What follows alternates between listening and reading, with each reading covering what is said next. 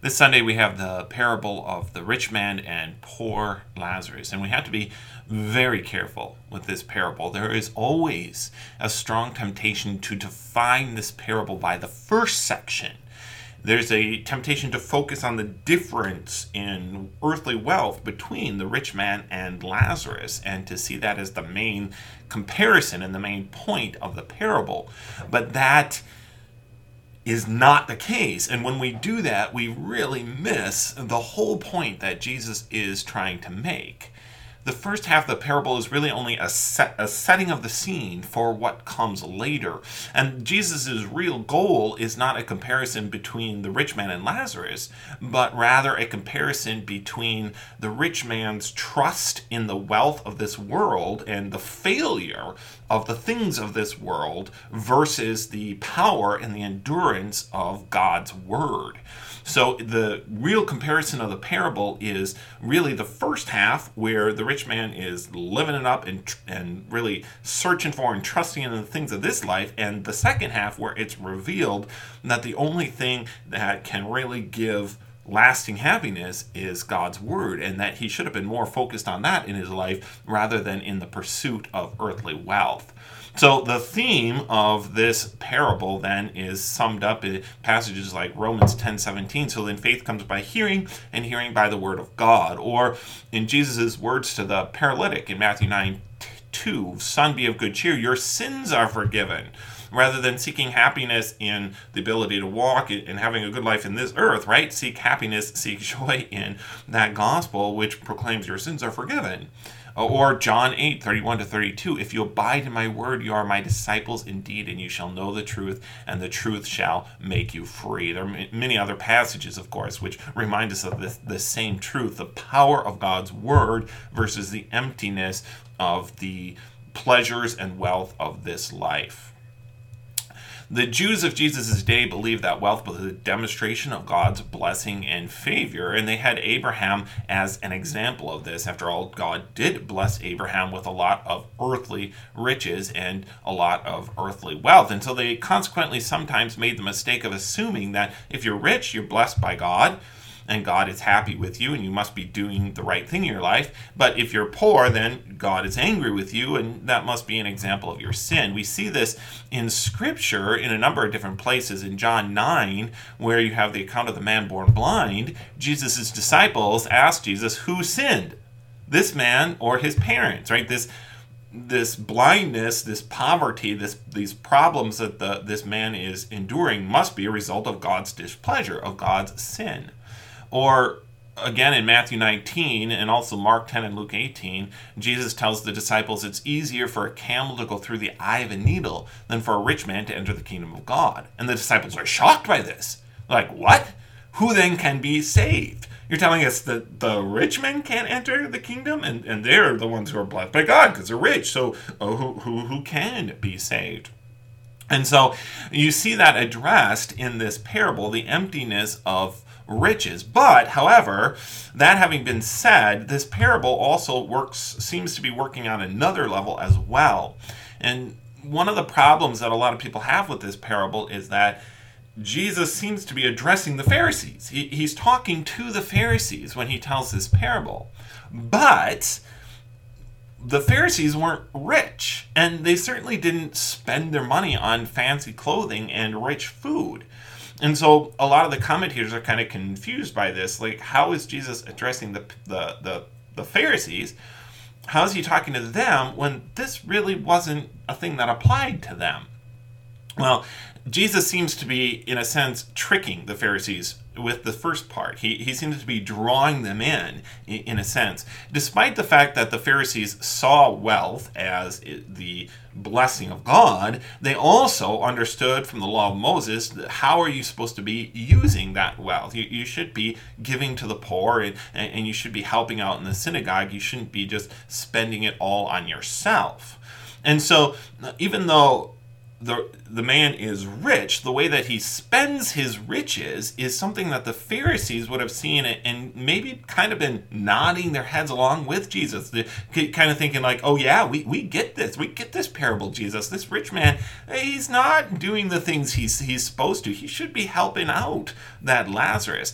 And and so in a sense, the the first part of the parable kind of draws the Pharisees in with the idea that oh yeah we agree with you jesus. Oh yeah this sounds this this sounds like a good parable. But then the second part jesus kind of reverses it and he springs the trap on the pharisees saying you are the rich man. Not because the pharisees would have been spending their money in the way that this rich man does but because the pharisees were ignoring god's word and looking to the things of this life and the way that you live in this life this all means that uh, the first part of the parable might be a, a, little bit difficult for the children to really grasp and understand. But that's okay because remember, the first part of the parable isn't the goal, and that and that's not the main theme we want to focus on. So by all means, you know, kind of skim over the first part and the difference between the rich man and Lazarus. I mean, don't ignore it. Uh, you could talk about it, but don't make that be the focus. Rather, instead, focus the children ahead to what's going to come up the, the power of God's word and this fact that Jesus is going to come up come back to at the end that God's word is more powerful than somebody rising from the dead that if people aren't going to listen to God's word, if they're going to reject God's word, they're not going to believe it, even if someone comes back to the dead. And we're going to talk about that more. But of course, this is pointing us forward to Jesus' resurrection because Jesus did come back from the dead. And people still did not believe if they if they weren't going to listen to God's word. Let's get into the parable now. Uh, Luke 16, just verse 19, there was a certain rich man who was clothed in purple and fine linen and fared sumptuously every day. From the very beginning, the rich man is nameless, but of course, the poor man, we're going to hear in the next verse, has a name. And so that reminds us right away of God's love for us, the believers. Our names are written in the book of life. Uh, our shepherd knows us by name. John 10 3. To him the doorkeep opens, and the sheep hear his voice, and he calls his own sheep by their name and leads them out. Or 1 Corinthians 8 3. If anyone loves God, this one is known by him. And, and Matthew 25 12. But he answered and said, Assuredly I say to you, I do not know you. So from the very beginning, the parable makes it clear Lazarus, the poor man, is known by God. He calls him by name. He is one of God's children. The rich man is just a rich man. He is nameless to God because he has rejected God's word. And what a wonderful comfort to us to know that we are called by God's name, even if we are forgotten by the world and live in poverty and destitute, and everyone ignores us like this, this Lazarus. Nevertheless, God knows our name, and that's going to be emphasized in the parable as well when they die. Notice that um, the every day, every the verse says uh, he he fared sumptuously every day, but that every day actually goes back and applies to both verbs. So it's not just he fared sumptuously every day, but he clothed himself in purple and fine linen every day and fared sumptuously every day. This is a man who clothed himself in the richest, most expensive clothing every day, and, and then, you know, spent his time feasting. Uh, in comparison, of course, we have John the Baptist, who, the opposite, he regularly wore the cheapest, the coarsest of clothing. Jesus reminds us in Luke 7 25 to 27 What did you go out to see? A man clothed in soft garments? Indeed, those who are gorgeously apparelled live in luxury in king's courts. But what did you go out to see? A prophet, I say to you, and more than a prophet. This is he of whom it is written, Behold, I send my messenger before your face. So you, you immediately have this comparison between this rich man who he, he not only had a lot of money, but he used it just to party every day. This man is extremely wealthy. The clothes that are described here would have literally cost more than their weight in gold. Uh, this cloth would have been more valuable, you know, per ounce than, than gold was. But again, the emphasis in the parable is not so much on the fact that the man has wealth, but how he's using that wealth. Uh, he's using it to just enjoy the things of this life, uh, dress the best every day, eat the best every day. This is not a man who's going out to check on his fields. This is not a man who's you know out there working with his workers and, and helping people out. Uh, this is just a man who's just enjoying as much as possible the things of this life. Uh, one commentator put it very well when it says he made selfish use of his wealth. You, you can think also the parable of the prodigal son. There, once again, you it, it's not the riches of that youngest son that condemn him. It's not the fact that his father's wealthy and he inherits money from his father that's the problem.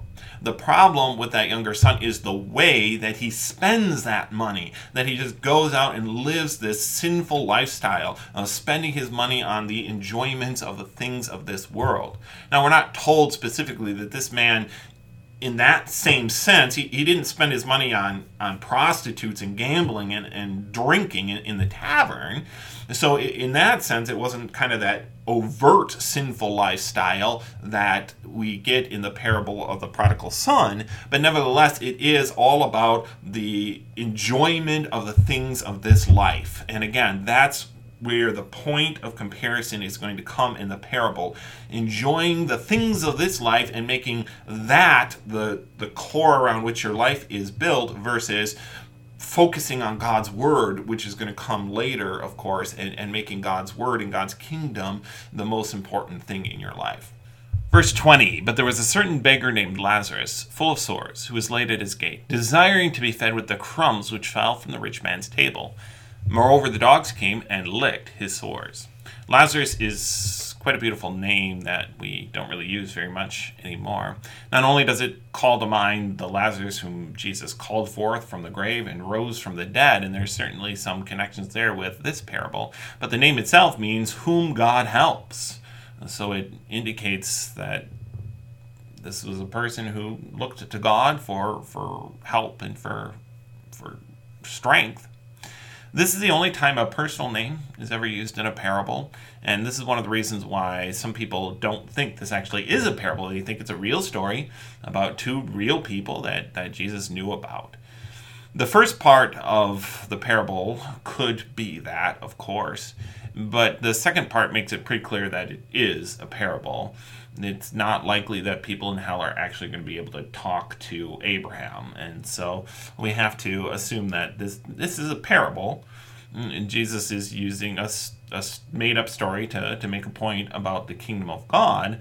But the use of the name Lazarus just really underscores and emphasizes that this is a man whom God knows as opposed to the rich man whom God does not know, and really brings us that reassurance that uh, those who put their trust in God, God knows them by name and, and is their good shepherd. The verse 21 talks about the crumbs which fell from the rich man's table. It was the custom in the Orient to eat with your fingers, and then when you were done eating, you would actually wipe your fingers on a piece of bread, which was then thrown to the dogs. And so this is probably what is meant by the crumbs. The rich man would not even give poor Lazarus these wasted pieces of bread that were used just to wash his fingers. The word desiring here, desiring to be fed with the crumbs which fell from the rich man's table, actually in the Greek implies an unfulfilled desire. It's, uh, so it's it doesn't just mean that he was desiring it, but he was desiring it and he wasn't getting it. Uh, this is what Lazarus longed for, but the rich man would not even do this much for him. And then, of course, we have the dogs, which in ancient Israel were a contemptible, filthy, and unclean creature. Uh, the dogs roamed the streets, eating the garbage of the streets and that these dogs would lick his wounds show how pitiful and miser- miserable Lazarus was. And on the other hand, it also shows how sinful the rich man was. That the dogs, these pitiful, unclean creatures, are doing more for Lazarus than the rich man would. Verse 22 So it was that the beggar died and was carried by the angels to Abraham's bosom. The rich man also died and was buried. So here, once again, this distinction is made between the beggar, Lazarus, who dies unknown and uncared for by the world. No one knows him, no one cares about him, and he's just thrown in a ditch. On the other hand, God knows him by name and cares about him very much and sends his angels to carry him to heaven. And then the opposite, the rich man who is known by the world and is thought of as a good man and everyone likes him or whatever because, well, you know, he threw great parties or whatever. He's buried in a nice tomb and people come to his funeral and yet he's unknown by God and uncared for by God. And we have to be a little careful at this point again because it's very easy to start to look for a reason why Lazarus goes to heaven and the rich man goes to hell. And so you start looking back in the parable and what what's the reason? And so this is where a lot of people make the mistake of well the rich goes to hell the poor the poor goes to heaven. But as we know from the rest of scripture that is not the case. And so we have to stop and recognize the fact that the parable does not tell us at least up to this point it does not tell us what the difference was because it's it's not rich versus poor. We we know that from scripture. We know from the rest of scripture that people are saved by faith. And that even meant people who have lots of money but who trust in the Lord are saved. So we have to stop and say, okay, the parable does not tell us yet. And in, in a sense, it's going to get into that later. But so far, it does not tell us why Lazarus went to heaven and the rich man went to hell. It simply tells us that this happens. We know from Scripture that it is a matter of faith.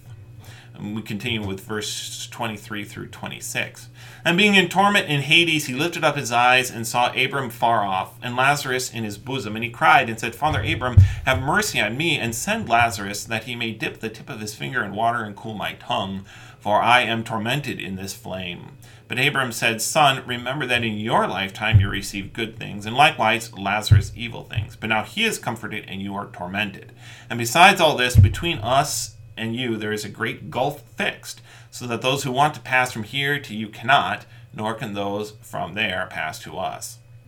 And once again, this comment that Abraham makes, well, he received bad things in life, so now he receives good things. He, uh, Abra- or the rich man received good things in life, so now he receives bad things, is often misunderstood as well as cause and effect. Because you received because the rich man received good things, therefore he now receives bad things. And again, that is not the case. We know that clearly from the rest of Scripture. And so we have to understand that this is a comment Abram is making to the rich man, but it's not cause and effect. It's not because he was poor, therefore now he's in heaven, but rather Abraham is simply using this as to point out to the rich man uh, that he doesn't really have anything to complain about. Jesus does a similar thing when he talks about the last day, and he says, and you know, he, he those who are on his right and those are on his left, and he says to those who, who are on his right, when I was in prison, you visited me. When I was thirsty, you gave me a drink a drink of water. And once again, there as well, these good deeds that the that the Christians, the, the believers on his right did, are not the reason they're saved. The reason they are saved is because through faith, because Jesus died for their sins, and through faith they receive that forgiveness of sins. However, these these works are things that point that Jesus points to when he is declaring the judgment in front of the whole world to prove the justice of what what he's doing. He's saying, well, look, you know, that they showed their faith in these ways. So once again, Abraham is pointing to this you received good things in this life to justify um, what what is going on, but it's not the reason why Lazarus is in hell or the rich or sorry, Lazarus is in heaven and the rich man are in hell verse 27. Then he said, I beg you, therefore, Father, that you would send him to my father's house, for I have five brothers, that he may testify to them, lest they also come to this place of torment. Lots of commentators at this point try to find the reason why the rich man says this. It, it seems inconsistent to them that he's in hell, so he's obviously a selfish, sinful pe- person, and yet here he's thinking about uh, his brothers and he wants to try and save them. Uh, they, they kind of come to this idea of well would somebody in hell really do something altruistically would they really do something for somebody else and so they they try to emphasize that this is really a selfish thing on the rich man's point as well. And, and certainly it could be. It could be the rich man trying to prove that he really shouldn't be in hell. Look, I am thinking of my brothers. I, you know, I don't deserve to be in this place. But we're probably reading too much into it here as well. This is Jesus this is a parable, right? Jesus is going to get to a point in the next verse, and, and verses 27 and 28 are really just kind of setting the scene for the response from Abraham. The response from Abraham is the important thing. And so Jesus is putting this into the parable. The, the rich man in hell says this so that he can have Abraham respond to him as he's going to. Uh, verses 29 to 31. Abram said to him, They have Moses and the prophets, let them hear them. And he said, No, Father Abram, but if one goes to them from the dead, they will repent. But he said to him, If they do not hear Moses and the prophets, neither will they be persuaded, even though one raised from the dead. What Abram says here to Lazarus is quite shocking.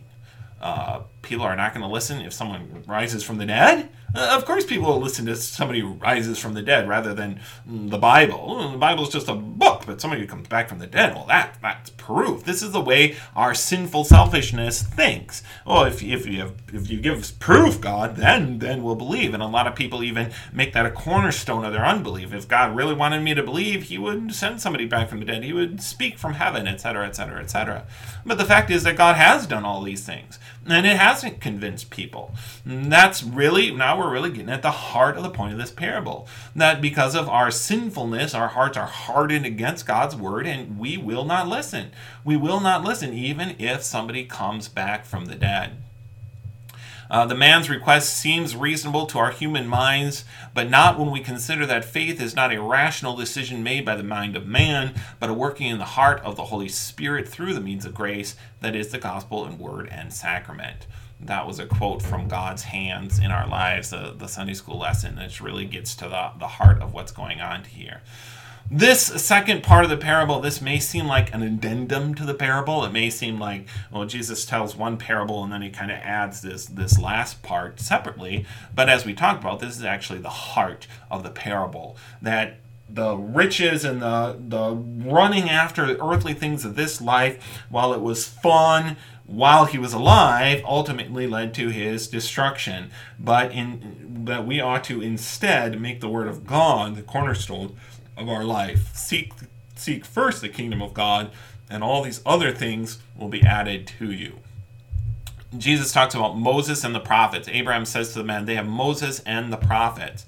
Moses and the prophets, that's that's the law that was given to them on Mount Sinai in the prophets who foretold about the coming of Christ. So in this phrase Moses and the prophets, it's a it's a phrase that's often used for all of scripture uh, in the New Testament, Moses and the prophets, all of the Old Testament, but it's also one that points us to the law and the gospel. And God has given us a double testimony. He's given us that law within our hearts. He's given that commandments which show our sin and condemn us and make it clear that we are sinful people. And he's also given us that gospel which proclaims the free grace of God. And somebody won't listen to one, if they won't admit that they're a sinner, maybe they will be convinced by God's grace and by God's love. We see that with the, the Roman the Roman soldier standing at the foot of the cross. And he says, Surely this was the Son of God. He wouldn't listen to the law, but when he sees the love of God poured out in Christ and the way that Christ dies, he's convinced, surely this was the Son of God. And the other way is true as well. If people won't listen to God's grace, and maybe they will be humbled by God's law and by recognizing their sin. But Jesus says, if they won't listen to either, and so that it's it's not a, a, togetherness here, Moses and the prophets, but if they won't listen to Moses, if they won't listen to the law, and they won't listen to the gospel, if they won't listen to either, they're not going to be convinced, even if someone comes back from the dead. And here, of course, is where we go right to the heart of our faith, to the resurrection of Jesus Christ. Somebody did come back from the dead to proclaim the truth of God's word, and so many people still don't listen. If they will not listen to God's word, uh, they didn't. They will not listen, even when you show them that Jesus Christ was really risen from the dead. The point of the parable is not whether we should be poor or rich, but the point of the parable rather is what is the cornerstone of our life. Should we make our life all about the things of this world and the pursuit of the pleasures of this world, or should we make our lives all about God's word? And it's very clear from the parable is God's word that has the power to change our hearts, to give us everlasting life and the forgiveness of sins, and the power that God works through that word to convince even people who won't even listen when somebody comes back from the dead. But God's word can change our hearts, and, and that word of God is what needs to be the heart and soul of our life, uh, upon uh, on which we build our lives and, uh, and upon which we are, are constantly looking to and, and putting our trust in God. Lord's blessings with your Sunday school lesson. As always, let me know if you have any questions.